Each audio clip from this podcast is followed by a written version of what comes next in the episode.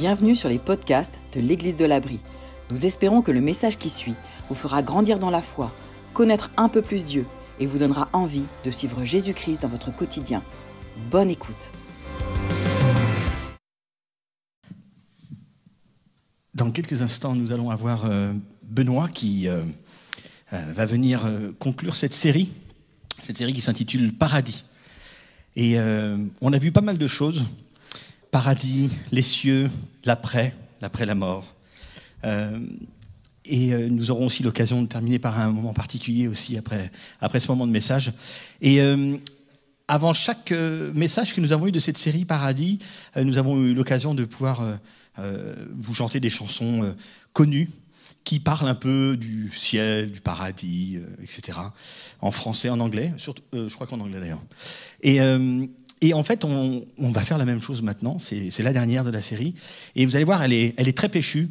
Et euh, parce que c'est une reprise d'une chanson d'un grand auteur euh, et compositeur qui est mort maintenant depuis euh, quelques années et, et, qui avait écrit cette chanson. Et cet auteur s'appelle Bob Dylan. Et, et il, il, a écrit cette chanson. Toc, toc, toc. Toc, toc, toc. Est-ce qu'il y a quelqu'un derrière la porte du paradis? C'est ça que dit la chanson. Alors là, c'est une version qui va être un peu plus euh, différente.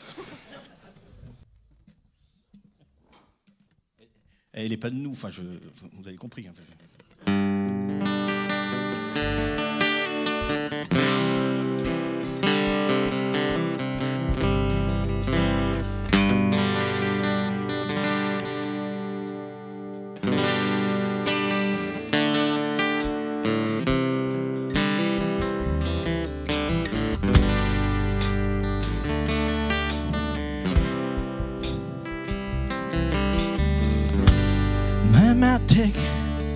badge of me.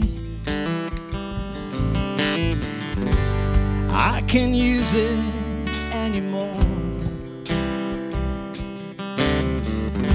It's getting dark, too dark to see.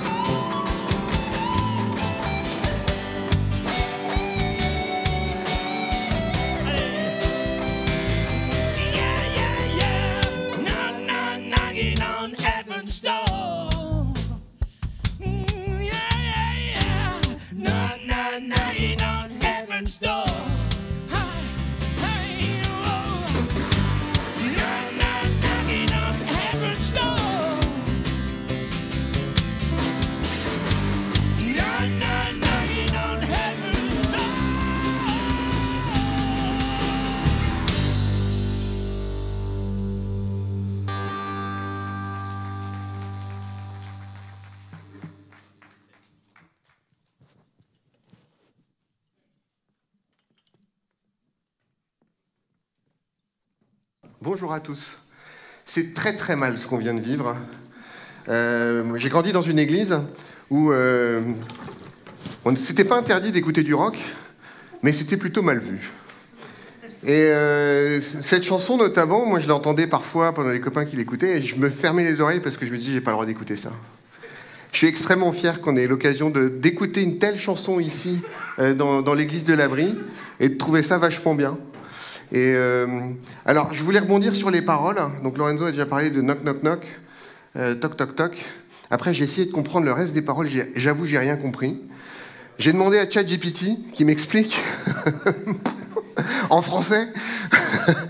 Et il m'a expliqué que c'était quelqu'un qui était aux portes de la... Mais que c'était assez controversé, euh, la, signification de ce, de ce qu'il voulait dire. Bon, en tout cas, la musique est bonne. La musique est bonne. Euh, et, en fait, ça a une très bonne introduction pour euh, notre message d'aujourd'hui. Euh, y compris enfin, le fait qu'on toque aux portes du ciel, aux portes du paradis. Et y compris la remarque que je viens de vous faire par rapport à écouter du rock, c'est mal. Parce qu'en fait, on va parler de règles aujourd'hui.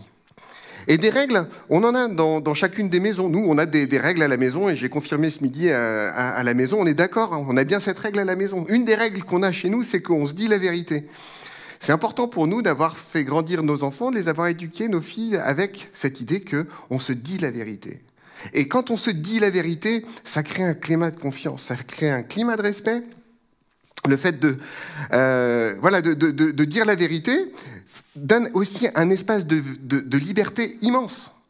Parce que, en fait, on peut faire beaucoup de choses tout en se disant la vérité. Et finalement, la règle, on la constate que quand on, tape dessus. Donc la règle, se dire la vérité, c'est probablement la règle la plus importante qu'on a chez nous. Certainement, il y en a d'autres qui ne sont pas écrites, qui sont implicites, qui sont le fait qu'on doit s'aimer, qu'on doit se respecter. Mais certainement, se dire la vérité, c'est quelque chose qui est là. Alors, cette règle, elle s'applique chez nous, dans notre maison, avec nos enfants. Mais je n'ai pas à décréter cette règle pour chez vous, pour vos enfants. Je n'ai pas à décréter cette règle pour mes voisins.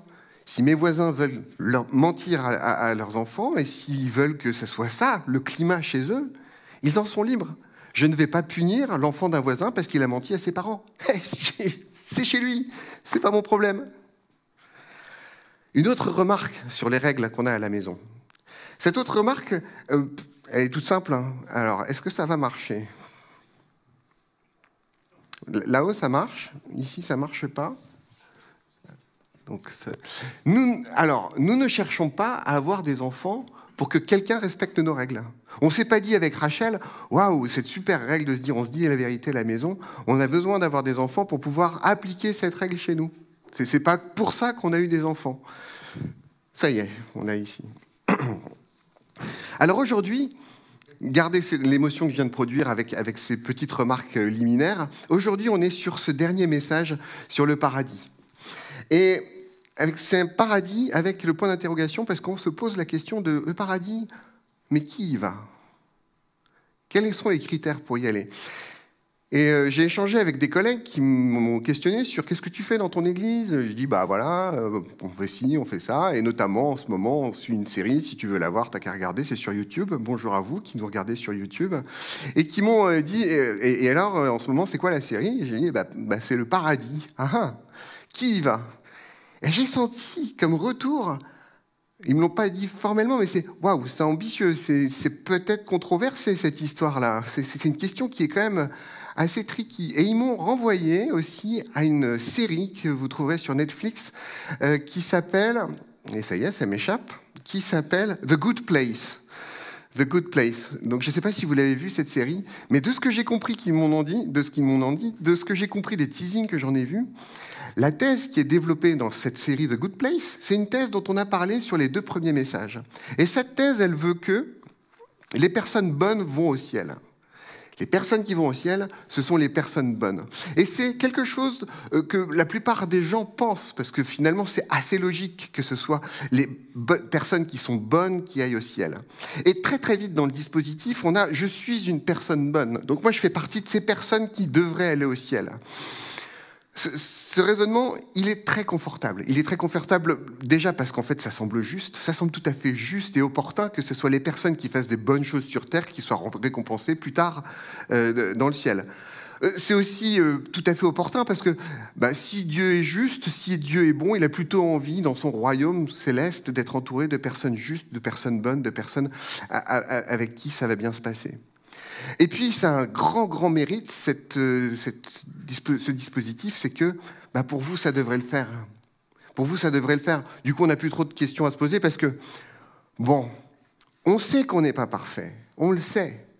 Mais pour autant, euh, on n'est pas si mal. Dans le fond, notre fond à nous, il n'est pas mauvais. Si? Non, ça va, on, est généreux, on, fait du bien aux autres, en tout cas on essaie de pas trop leur faire de mal. Et puis quand on se compare aux autres, il y a quand même des gens, c'est vraiment des horreurs, donc on est plutôt dans le haut du panier. Et donc ce raisonnement nous amène plutôt à, à se dire, bon, ça devrait le faire pour moi, ça devrait le faire pour vous.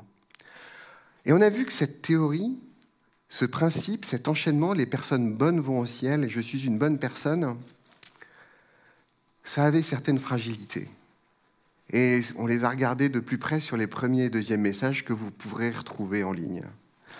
Euh, certaines fragilités. La première fragilité que je voudrais rappeler, c'est celle-ci, c'est que ce principe d'être une personne bonne, c'est un objectif qui est mouvant. Si vous faites du tir et qu'on vous met une cible, et puis que tout d'un coup la cible, on la bouge et on ne vous dit pas quand, ça va être compliqué de tirer sur la cible. Être une personne bonne, c'est un objectif mouvant parce que les choses qu'on dit être bonnes aujourd'hui, il y a mille ans, ça se trouve, on disait que c'était épouvantable, et vice-versa. Et il y a des choses qu'on trouve épouvantables chez nous que certaines personnes à l'autre bout du monde trouvent épouvantables, et vice-versa. Regardez la condition, la manière dont sont traités certains enfants dans certaines cultures aujourd'hui. Pour nous, c'est l'horreur. Pour nous, c'est l'horreur. Mais pour eux, non seulement c'est normal, mais même ils ont le sentiment d'honorer leur Dieu quand ils font ça. Mais alors, qui a raison? C'est fou. Alors, du coup, on est sur un objectif qui est mouvant et ça nous amène également à, se poser la question de savoir, mais alors, le, Dieu, le Dieu qui est soi-disant bon, est-ce qu'il est vraiment bon? Il ne peut pas être bon s'il ne nous donne pas des dispositifs clairs pour pouvoir aller dans ce ciel. Il ne peut pas être bon s'il ne nous donne pas une liste de tâches à suivre dont on sait exactement celles qu'on doit faire et celles qu'on ne doit pas faire. S'il ne nous donne pas des critères comme dire il faut être bon à 50%, 50% 70%, 92,7% s'il ne nous explique pas eh, à partir de quel âge est-ce que ça compte et jusqu'à quel âge? Est-ce que c'est comme Tintin de 7 ans à 77 ans? Est-ce que, est que, quand je pense quelque chose de mauvais mais que je ne le fais pas, est-ce que ça compte? Ou est-ce que quand je pense quelque chose de bien mais que je le fais, ça compte aussi? Comment ça marche? Et ça, on, trouve ça nulle part en fait, cette explication. Alors on va pouvoir se dire, oh ben ça tombe bien, nous quand même, nous, on est dans une culture judéo-chrétienne. Et là, en plus, vous êtes ici aujourd'hui dans un bâtiment d'église avec quelqu'un qui se prétend pasteur qui est en train de vous parler. Il devrait savoir vous parler de la Bible. Dans la Bible, il y a quand même un certain nombre de principes qui pourraient, nous aider. Et en fait, quand on regarde dans la Bible, l'Ancien Testament, vous savez, cette ancienne partie, la partie qui raconte l'histoire du peuple d'Israël avant l'arrivée de Jésus, l'Ancien Testament ne parle pas du ciel. Et le Nouveau Testament, il en parle beaucoup, mais quand il en parle, à la question jusqu'où faut-il être bon pour être assez bon Il répond il n'y a pas de juste, pas même un seul. Waouh Donc on est perdu. C'est pas avec la Bible, en tout cas, qu'on va avoir la réponse à la question de savoir jusqu'où faut-il être bon pour être assez bon. Et si on pousse le raisonnement un peu plus loin, on se dit que, bon, euh, déjà, on a un Dieu qui est plus très bon avec cette histoire, mais en plus, que Jésus, auquel on se réfère, nous, en tant que chrétiens, chrétien, c'est Christ, la voix de Christ, Jésus-Christ. Ce Jésus, il est dans l'erreur. Pourquoi est-ce qu'on suivrait un Jésus qui est dans l'erreur? Ah, voilà, il est là, Jésus dans l'erreur. Pardon. Parce qu'en fait, tout l'enseignement de Jésus était à peu près à l'opposé de la thèse que je viens de vous présenter. La thèse aussi qui est plus ou moins développée dans la série que je n'ai pas vue. Jésus, quand il voyait quelqu'un, euh, quand il est sur la croix en train de mourir, il dit à la personne qui est à côté de lui, qui est un meurtrier, qui est une ordure pire que chacun d'entre nous réunis, certainement, il lui dit, tu seras ce soir à côté de moi dans mon paradis. Jésus dit à quelqu'un de mauvais, de m'élever de manière évidente, tu seras ce soir avec moi dans mon paradis. Et dans le même temps, dans ses enseignements, les personnes qui se croyaient justes parce qu'elles faisaient de bonnes choses, elles se disaient mais c'est pas possible de faire ce que tu nous demandes. Parce qu'à chaque fois qu'il prenait une règle, par exemple, qui aurait pu être édictée dans l'Ancien Testament, Jésus montait la barre au-dessus. Il disait non, mais c'est pas ça, c'est ça au-dessus. Et avec Jésus, personne, personne n'est capable de faire les choses, d'être à la hauteur. D'ailleurs, d'ailleurs, la question que je vous ai posée la dernière fois, c'est la suivante. Avez-vous déjà maltraité quelqu'un? La réponse est oui. Vous avez déjà maltraité quelqu'un. Et précisément, c'est comme ça que Jésus définirait le péché. En tout cas, c'est comme ça qu'on comprend la manière dont Jésus définit le péché. Quand on maltraite quelqu'un. Parce qu'en fait, quand on maltraite quelqu'un, on maltraite quelqu'un que Dieu aime.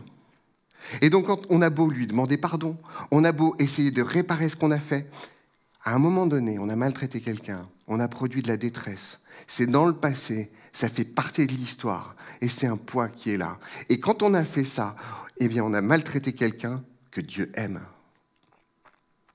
C'est ce que Dieu appelle le péché. C'est ce qu'on appelle le péché. Avez-vous maltraité quelqu'un? Oui. Donc vous avez, fait, euh, vous avez fait un péché. Et donc Jésus prend le contre-pied de la thèse que je vous exposais, les personnes bonnes vont au ciel. Et le message de Jésus est le suivant.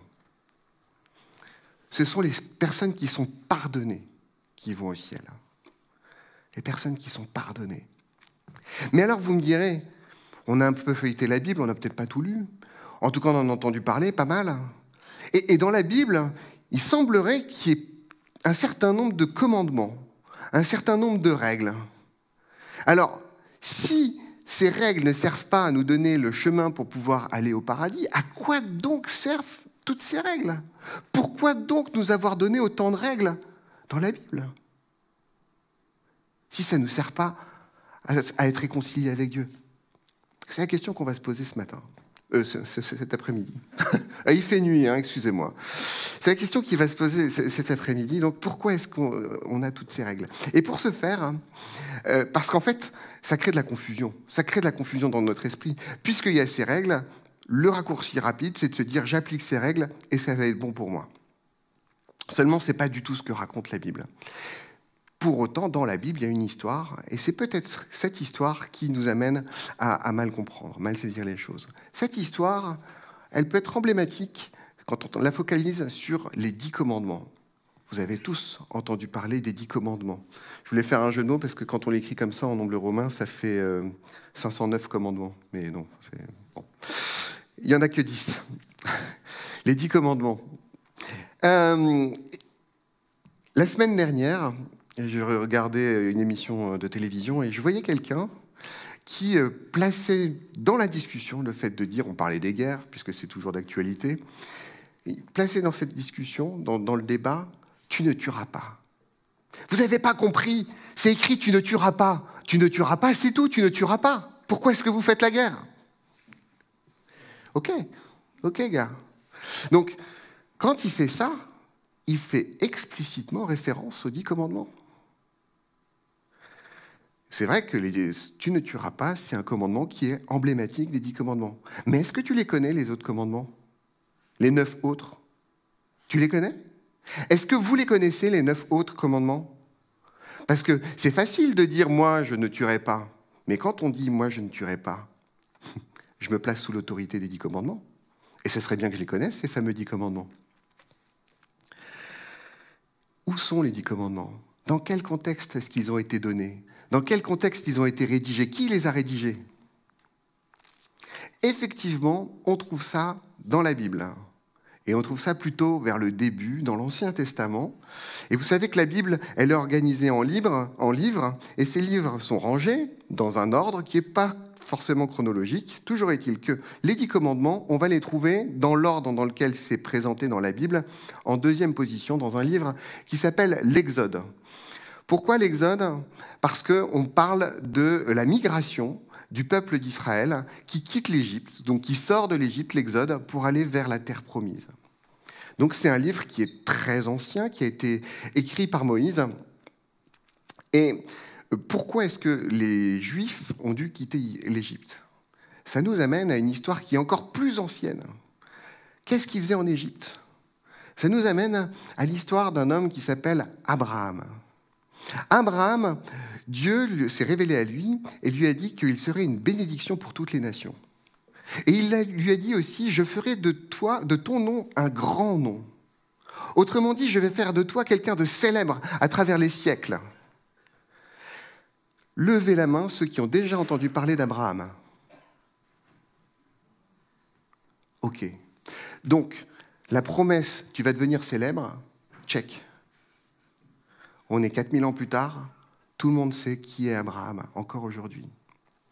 Abraham, il a eu donc euh, cette promesse qu'il serait une bénédiction pour toutes les nations. Je vais aller très vite sur, euh, l'histoire. Finalement, Abraham va avoir une famille qui va pouvoir, euh, qui va grandir, et son petit-fils, qui s'appelle Joseph, va, dans des, dans des circonstances d'une famine, amener le reste de sa famille en Égypte. Et ils vont s'implanter en Égypte. Donc la famille de Joseph, donc son père qui s'appelle Jacob, et son deuxième nom à Jacob, c'est Israël. Donc c'est le peuple d'Israël qui va migrer en Égypte dans le contexte d'une famille.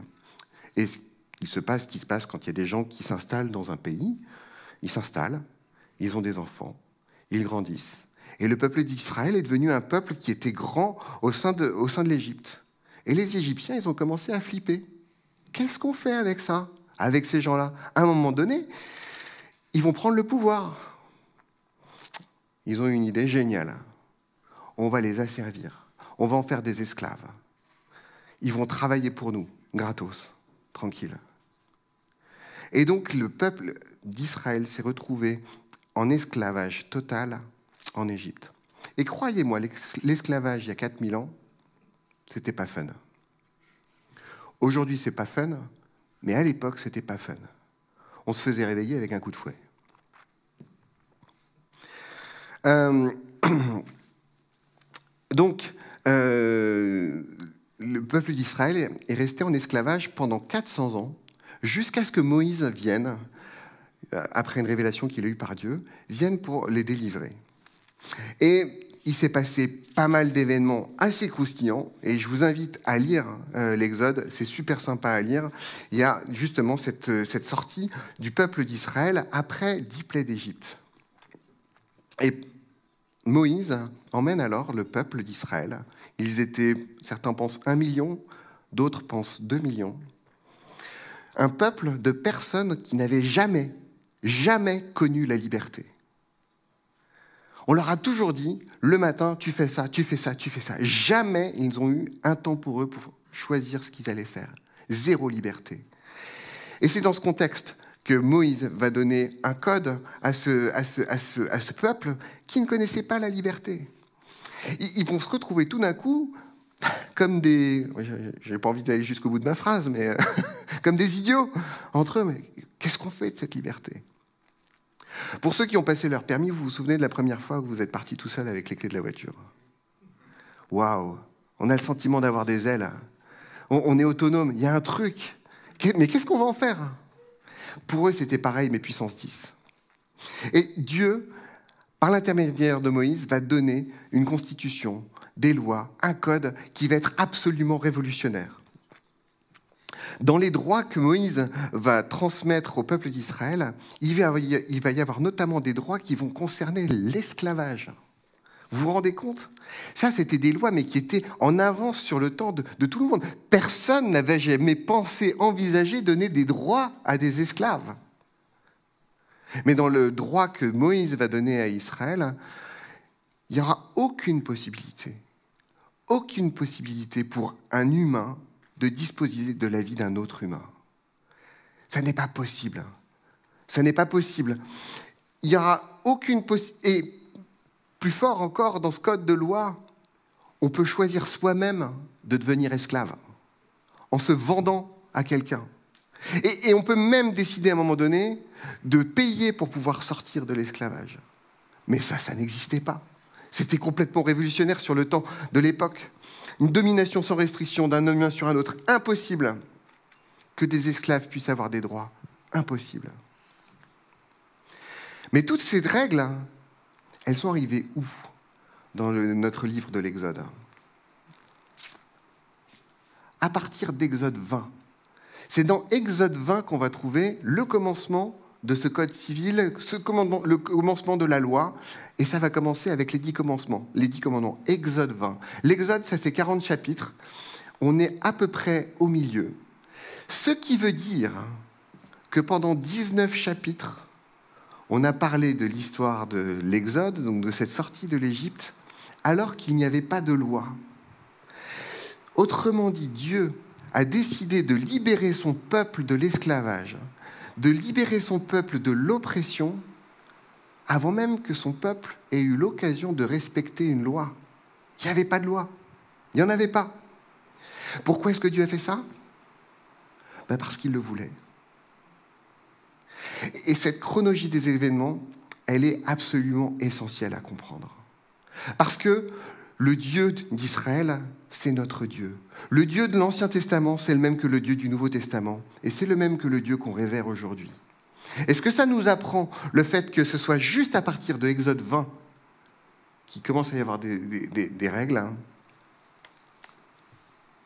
C'est, toc, toc, toc, la relation est toujours un préalable. La relation est toujours un préalable aux règles. Dieu place toujours d'abord la relation avant d'établir des règles.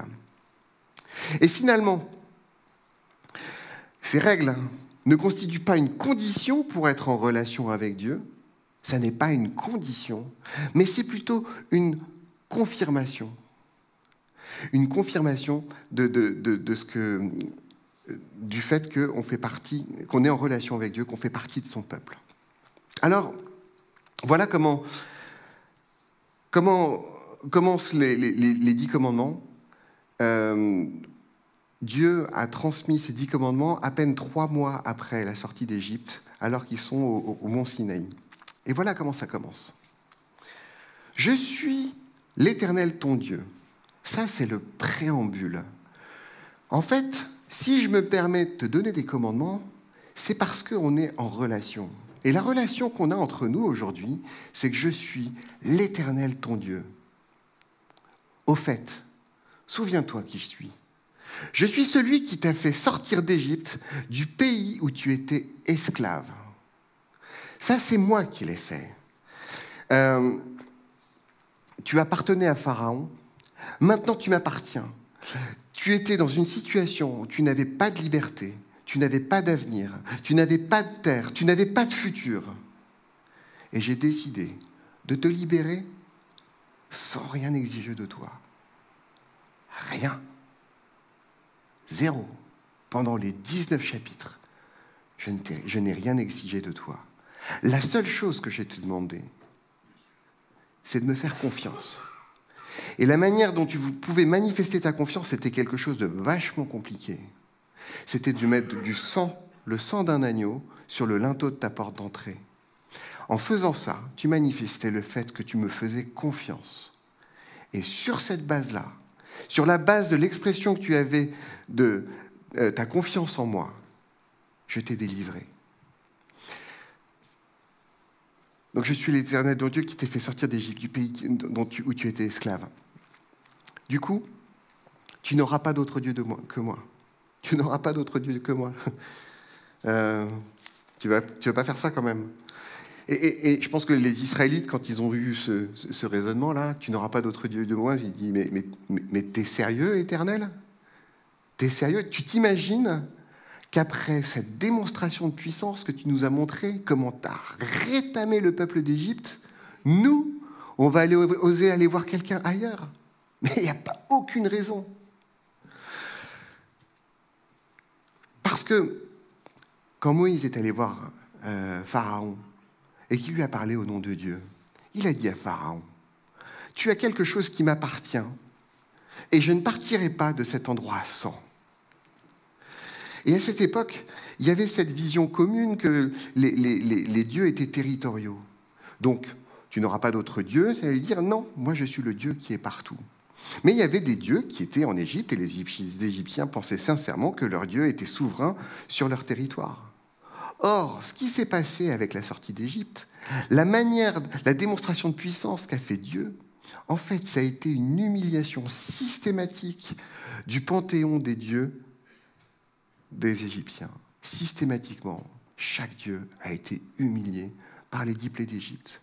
Ce qui veut dire que le Dieu des Israélites, ce n'est pas un Dieu de territoire, parce qu'il va n'importe où, il va en Égypte, là où il y a déjà des dieux, et il fait le ménage, il fait un ravage, il fait une pagaille. Tu n'auras pas d'autre Dieu que moi.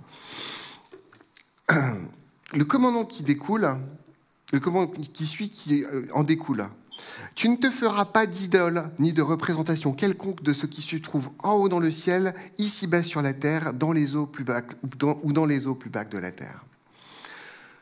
Tu vas pas essayer de te faire une représentation de moi.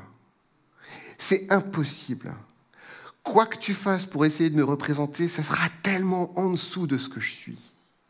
Ne me fais pas cette humiliation que d'essayer de me représenter avec quelque chose, que ce soit une image, que ce soit une statue, quoi que ce soit. Impossible. Je suis bien plus grand que ça. Et, c'est curieux parce que justement, dans cette culture de l'époque ancienne où chacun avait sa petite idole dans son coin, finalement, ce commandement, ça va être le premier commandement que les Israélites vont euh, transgresser. Et Dieu va poursuivre dans ses commandements. Il va poursuivre et va donner un commandement qui nous paraît mais tellement naturel aujourd'hui. Tu prendras un jour de repos. La semaine, elle fait sept jours. Et dans ces sept jours, je veux que tu prennes un jour de repos. Mais attends, je vais claquer du bec si je ne travaille pas pendant mes sept jours. Tu vas prendre un jour de repos. Je veux que tu prennes un jour de repos. Bon, d'accord. Ah, attends, t'as pas tout à fait compris. Je veux aussi que les gens de ta maison prennent un jour de repos. Tes serviteurs et tes esclaves. Non, pas mes esclaves quand même. Si, si. Un jour de repos. Pour tout le monde. Ce que Dieu leur transmet comme message, c'est absolument sans précédent. C'est absolument inconcevable pour eux. Mais à travers cette loi, Dieu leur enseigne que chaque personne a une valeur à ses yeux, que chaque personne a une dignité à respecter. Les autres commandements ben, continuent de, traiter des relations entre les, les, personnes. Et finalement, la synthèse de ces commandements, c'est honore Dieu. Honore Dieu parce que c'est Dieu qui t'a sauvé, c'est toi, Dieu qui t'a sorti d'Égypte. Et honore les autres parce qu'ils ont été créés en mon image. Et ils sont dignes à ce titre. Et il faut que tu les honores, que tu prennes soin d'eux. Il faut que tu prennes soin des esclaves également, parce que ce sont aussi des personnes qui ont été créées en mon image. Mais ça, c'est juste le, top 10 des commandements. Et après, en fait, euh, la loi s'étend, il y a plus de 600 commandements. Et ils sont là, en fait, Toujours, parce que c'est le peuple de Dieu, ce peuple qui se trouve en, liberté. Et juste cette liberté, il faut à un moment donné donner un cadre, un cadre pour que ça se passe bien.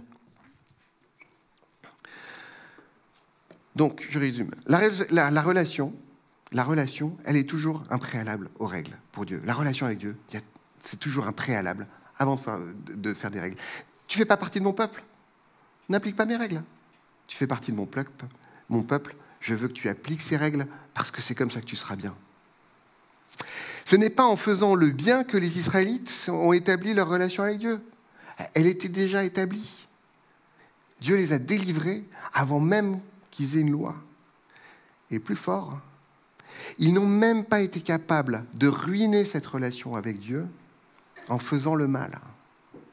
Ils l'ont transgressé, la loi de Dieu. Ils les, ont transgressés, les dix commandements.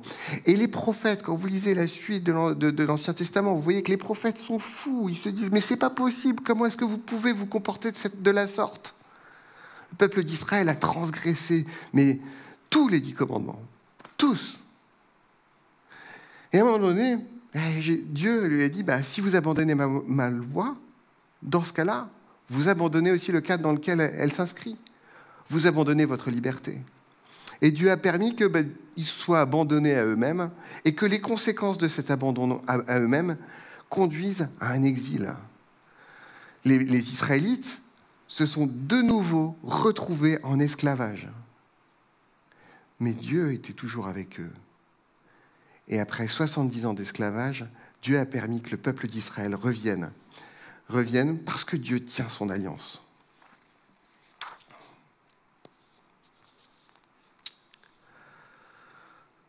1500 ans plus tard, Jésus. 1500 ans plus tard, Jésus est à Jérusalem et il s'apprête à célébrer la Pâque avec les disciples. La Pâque, c'est la fête que les Juifs ont pour se souvenir précisément de ce jour où Dieu les a libérés du pays d'Égypte. La Pâque, les disciples l'ont connue pendant toutes ces années. Chaque année, on fête la Pâque. Chaque année, on raconte les mêmes textes. Chaque année, on chante les mêmes chansons. C'était peut-être difficile à cette époque de célébrer la Pâque, de célébrer la libération du peuple d'Égypte, alors que le peuple d'Israël était eh ben, de nouveau en fait un vassal de quelqu'un d'autre, un vassal de l'Empire de Rome. Mais il y avait cette habitude, et on est là, et on, reproduit euh, cette soirée, cette fête, année après année. Et à cette occasion, Jésus. Jésus a commis un blasphème incroyable. Ce que Jésus a fait à cette occasion aurait dû mériter de la part des disciples de quitter tout de suite la pièce. Même de sortir Jésus et de le lapider sur le champ. Ce qu'a fait Jésus à cette occasion, c'est comme si, et encore, c'est vraiment tout petit ce que je vais vous dire, tout petit comparé à à l'affront qu'a fait Jésus quand il a dit ça. Si je vous disais maintenant, à partir de maintenant, le 25 décembre, vous allez célébrer mon anniversaire. À partir de maintenant, en 2023, 25 décembre 2023, et pour les années à venir. Alors dans notre culture où on ne sait même plus que Noël, en fait, c'est célébrer la naissance de Jésus, le fait que Dieu s'est fait homme est venu, peut-être que ça ne paraît pas une provocation. Mais là, Jésus, ce qu'il a fait, c'est, à partir de maintenant, quand vous célébrerez la Pâque, ce ne sera plus la libération du peuple d'Israël de l'Égypte, mais c'est ce que je vais faire là, juste bientôt. Tout à l'heure, après le message, on va partager le pain et le vin pour se souvenir de cette soirée et de surtout ce qui et de ce qui s'est passé après. Et Jésus a partagé le pain et le vin dans, dans ces circonstances. Dieu Dieu a fait pour son peuple à l'époque quelque chose d'incroyable avec Israël. Ce que Jésus est en train de leur dire, c'est que Dieu est sur le point de faire quelque chose de nouveau pour la terre entière, pour le monde entier.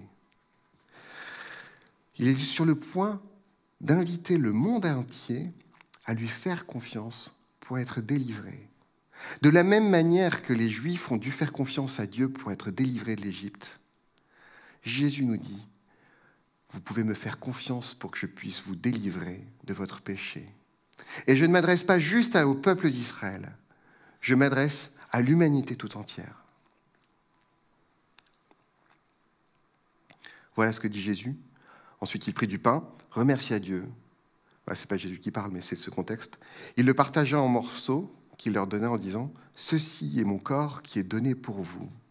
Faites cela en souvenir de moi à partir de maintenant, cela, partagez le pain et le vin. Ce sera pour vous souvenir de moi, un peu plus tard. Après le repas, il fit de même pour la coupe en disant, Ceci est la coupe de la nouvelle alliance, conclue par mon sang, qui va être versée pour vous. La nouvelle alliance, complètement nouveau, rien à voir avec l'ancienne. La première alliance, elle avait été scellée par le sang d'un agneau. Je l'ai dit plusieurs fois. La nouvelle alliance, elle va être également scellée par un sang, le sang de Jésus, de Jésus qui va mourir à la croix. Et c'est pour ça que, au moment où les évangélistes vont remettre les pièces du puzzle de l'histoire de Jésus pour la raconter, ils vont se souvenir que Jean-Baptiste, Jean-Baptiste, qui était le cousin de Jésus, qui avait annoncé que Jésus allait venir pour faire quelque chose d'extraordinaire, Jean-Baptiste pointe du doigt Jésus et dit, Voici l'agneau de Dieu qui ôte le péché du monde. C'est comme ça que Jean-Baptiste a présenté Jésus, l'agneau de Dieu qui, présente, qui, ôte le péché du monde. Et en fait, l'histoire d'Israël, c'est juste une histoire de fond pour pouvoir nous permettre de vivre ce qu'on est en train de vivre. Avoir la possibilité de mettre notre confiance en Dieu, en Jésus, en l'efficacité de son sacrifice pour notre péché, pour pouvoir être réconcilié avec lui. Il nous invite à la confiance. À la confiance. Exactement le même schéma que le schéma du peuple d'Israël. Faites-moi confiance. Paul, lui, il a connu les deux côtés. C'était un juif qui était hyper rigoriste. Lui, l'Ancien Testament, il le connaissait sur le bout des doigts. Tous les commandements, il les appliquait. Il faisait son mieux, en tout cas, pour les appliquer. Voici ce que Paul nous dit. Voici comment Dieu nous montre l'amour qu'il a pour nous. Alors que nous étions encore des pécheurs, Christ est mort pour nous.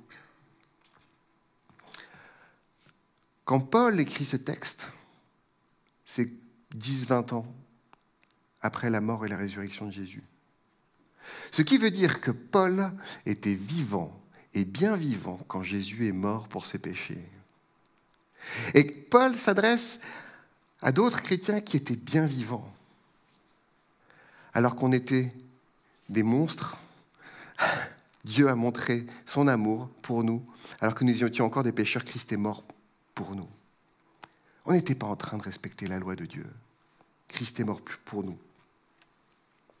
Un peu plus loin, alors que nous étions ses ennemis, Dieu nous a réconciliés avec lui. Avant qu'on fasse quoi que ce soit, on était même contre lui. Il a décidé de nous réconcilier avec lui. Et comment il l'a fait? En nous demandant de suivre des règles? En nous demandant d'appliquer une loi? Non. Paul vous dirait, vous savez, moi la loi, je la connaissais. Je la connaissais par cœur. J'étais de ceux qui l'appliquaient de la manière la plus rigoureuse. Et pourtant, et pourtant, je peux vous dire que ben, jamais la paix, on la sent au fond de nous. Jamais la paix. On, a cette sécurité de savoir qu'on est sauvé. Vous ne savez jamais où vous vous situez vis-à-vis de Jésus. Vous, maltraitez votre prochain. Vous savez que c'est mal, hein, mais vous avez le sentiment de faire ça en plus en croyant que c'est pour honorer Dieu. Dieu nous a réconciliés avec lui par. Je m'arrête sur ce par parce que juste après, il va y avoir la bifurcation. Juste après, il va y avoir la bifurcation entre le système du fais le bien et tu seras une personne bonne et tu mériteras ton paradis. Et l'autre système, le système de Jésus. Dieu nous a réconciliés avec lui par la mort de son Fils, pas par autre chose. Pas par ce qu'on fait, par la mort de son Fils. La raison pour laquelle c'est une bonne nouvelle, c'est qu'on peut être réconcilié, quoi qu'on ait fait, quoi qu'on fasse, si on met confiance, si on met sa confiance dans, dans Jésus. Ce n'est pas en faisant le bien qu'on peut établir une relation avec Dieu. De la même manière que mes filles ne sont pas rentrées dans ma famille parce qu'elles ont obéi à la règle de mon foyer. Non, ce sont mes filles et elles le resteront. Même en faisant le mal, on ne peut pas ruiner cette relation. De la même que mes filles seront toujours mes filles, quoi qu'elles fassent. Un peu plus tard, non, peu, un peu plus tard, euh, pendant les enseignements de Jésus, un jour, il y a Nicodème qui est venu vers lui et qui lui a demandé comment qu'il pouvait faire pour pouvoir entrer dans son royaume. À quoi Jésus lui a répondu, ben, tu dois faire le bien, mon bonhomme. Non. Tu dois naître de nouveau. C'est ça que Jésus a dit à cet homme qui connaissait parfaitement la loi et les prophètes. Tu dois naître de nouveau. Tu dois rentrer dans ma famille.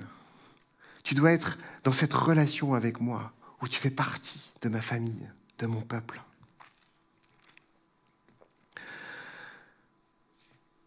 Ce n'est pas une histoire de, loi, c'est une histoire de, confirmation de l'amour de Dieu, de faire partie de cette famille. Donc si vous vous demandez aujourd'hui euh, si vous vous trouvez bien par rapport à Dieu, si vous vous demandez si vous en faites assez, si vous, êtes bien à 92,7%,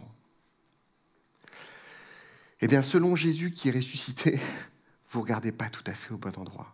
Vous regardez même carrément à l'opposé. Pourquoi toutes ces règles Dieu n'essayait pas de transformer des personnes mauvaises en personnes bonnes. Dieu cherchait à préserver la liberté de son peuple.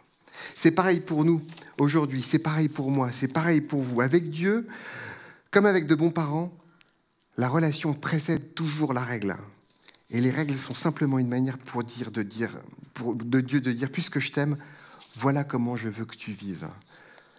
Puisque je t'aime, je veux que tu pardonnes. Puisque je t'aime, je veux que tu prennes soin des autres.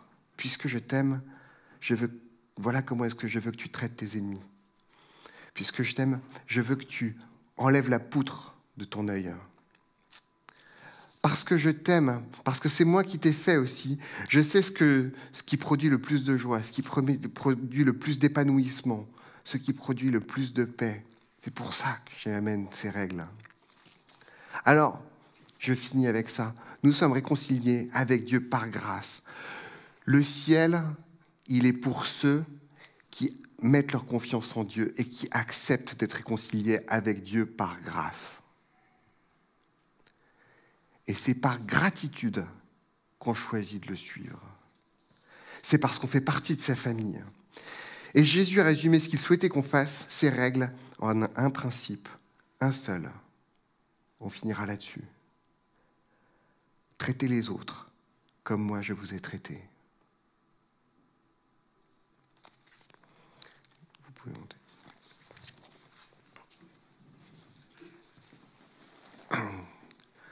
Je vais prier. Seigneur Dieu, tu es un Dieu qui est merveilleux. Tu es un Dieu qui est incroyablement grand, incroyablement puissant. Tu as défait le peuple d'Égypte qui oppressait ton peuple.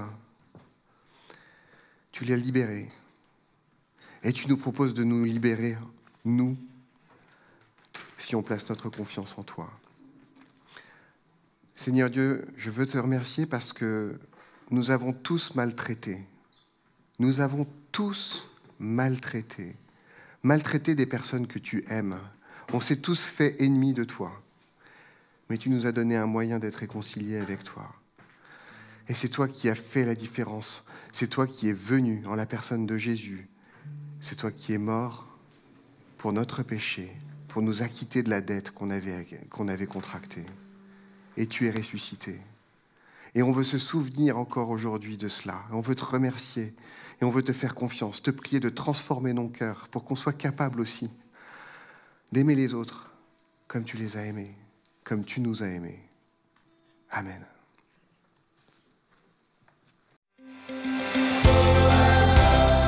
Nous espérons que ce message vous a fait réfléchir Retrouvez d'autres messages sur la chaîne YouTube de l'Église de l'Abri. À très bientôt!